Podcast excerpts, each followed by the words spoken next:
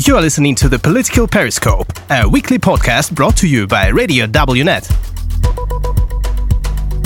Interviews on international politics, security, geopolitics, economy, and more. Every Thursday at 7 pm.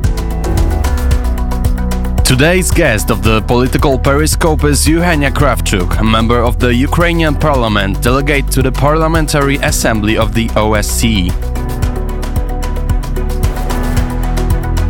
Political Periscope.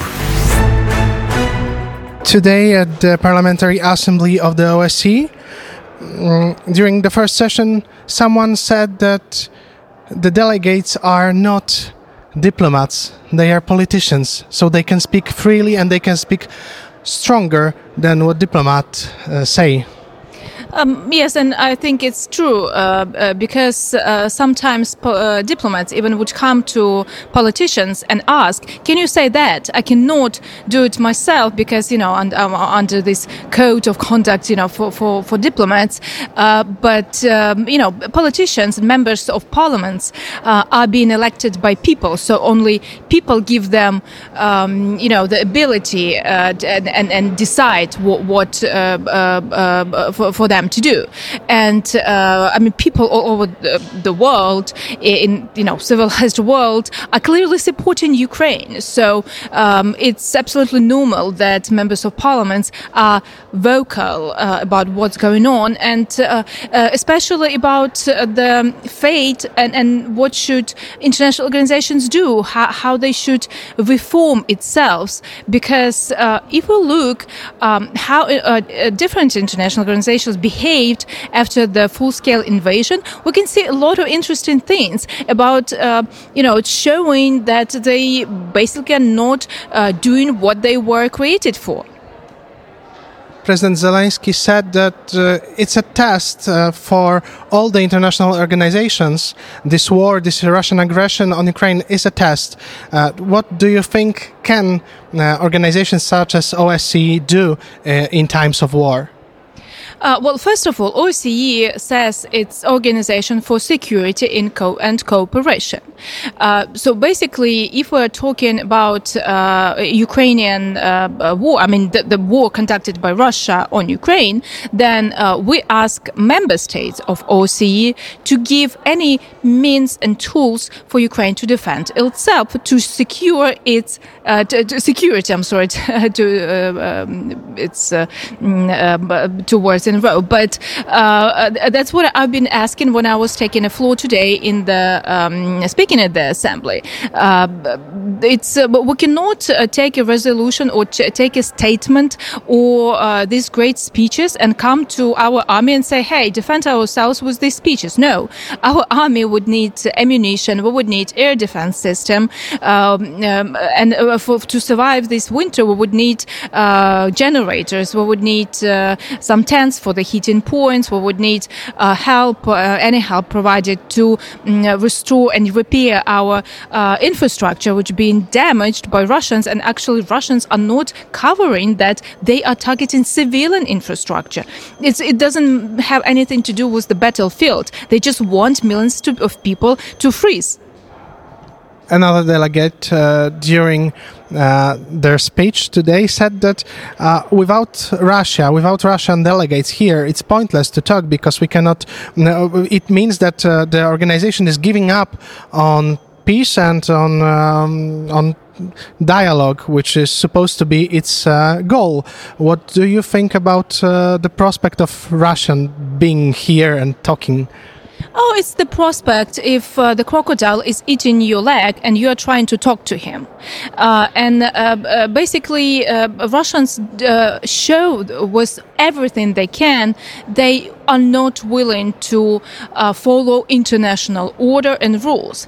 And if we are together in international organization that has a statute and a member state violates each and every point of this statute, everything this organization stands for, then probably this delegation should be suspended uh, because it's not behaving in the right way. Uh, and um, you cannot have a dialogue with a tank. You cannot have a dialogue with missile. You can just shoot it and uh, kill it. That's what you do. Uh, and uh, in the case of, uh, of um, uh, Poland, I would like to thank that um, um, Polish government didn't give the visas for Russians to come neither to OSCE or to minister, the meeting of the ministers of um, foreign affairs.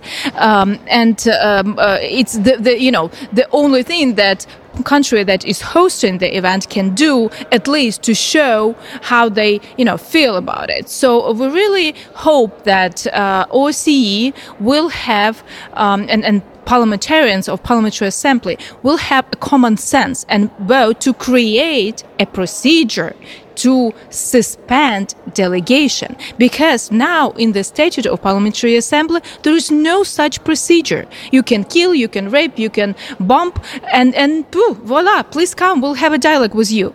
Uh, doesn't make sense to me really. Have you heard any voices uh, in support of russia today um, it's not supporting Russia. I mean, it's it's uh, um, not like that. But we've heard. Uh, about this mantra about we need a dialogue, we need negotiations. Well, Russia shows they do not want uh, uh any, uh, you know, normal uh, negotiations, especially, uh, uh, you know, showing it every day by sending, you know, 100 missiles. And so our best negotiation team is right now on the front, and that's Ukrainian army. Um, the only way to have justice, to have justful peace, is to help Ukraine to win and kick Russians out. What are the terms that Ukraine would accept to start negoci- negotiations? uh, to leave, uh, uh, to, to, to get out of uh, our country, to restore our sovereign integrity on the level it was in 1991. Um, you know, that's obvious. You cannot uh, put a gun to the head and say, oh, negotiate. You know, it, it it's, um, doesn't make sense. And uh, Russia is doing this, and they're trying to uh, have these, you know, voices in you, especially in Western European countries about negotiations. And I'll tell you why: because they uh, see they are not victorious on the battlefield, and more and more we're uh, regaining territories, uh, showing that this big, uh, huge, second largest army in the world is just the the bunch of of rapers, you know, murderers, and uh, the, the morale is, you know, is is low, but they have you know a lot of people because they're taking them you know from the streets and, and, and going and putting them into army. Mm, so basically they want uh, to use this time uh, when they would negotiate you know in in uh, um, to uh, regroup to uh, find the ability to, to get more um, uh, drones or uh, more rockets from Iran or whoever to get from and to finish what they wanted. And they do not see other way than to, to you know to conquer Ukraine. And we're not seeing other way than to return our territories don't you think that the pressure from the Western countries such as Germany or France can be rising uh, and they can stop uh, supporting Ukraine, uh, requiring negotiations? Oh, it would be really, really strange because uh, having been supporting and saying that uh, they are, I mean, it's not just, it's, it's about the values, okay? So if you are the countries in European Union and you say European Union is about values, it's about democracy, and then uh, uh the country which is actually fighting for this democracy is eastern frontier for, of, of this democracy, and then you say, okay, we do not uh, share these values anymore, so maybe tyrant should win, that's how it looks like. You know, I, I don't think it would be really difficult to say, no, let's Putin win.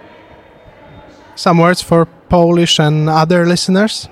Oh, just uh, want to say thank you, Dziękuję bardzo. You've been great. You've been supporting, and uh, Ukrainians do uh, do value uh, your spirit and your understanding because I never have to explain to any Polish, you know, who's Putin, what's Russia doing, what they're planning to do next, because you understand you're close to this uh, tyranny and you understand that Ukraine is fighting for you as well.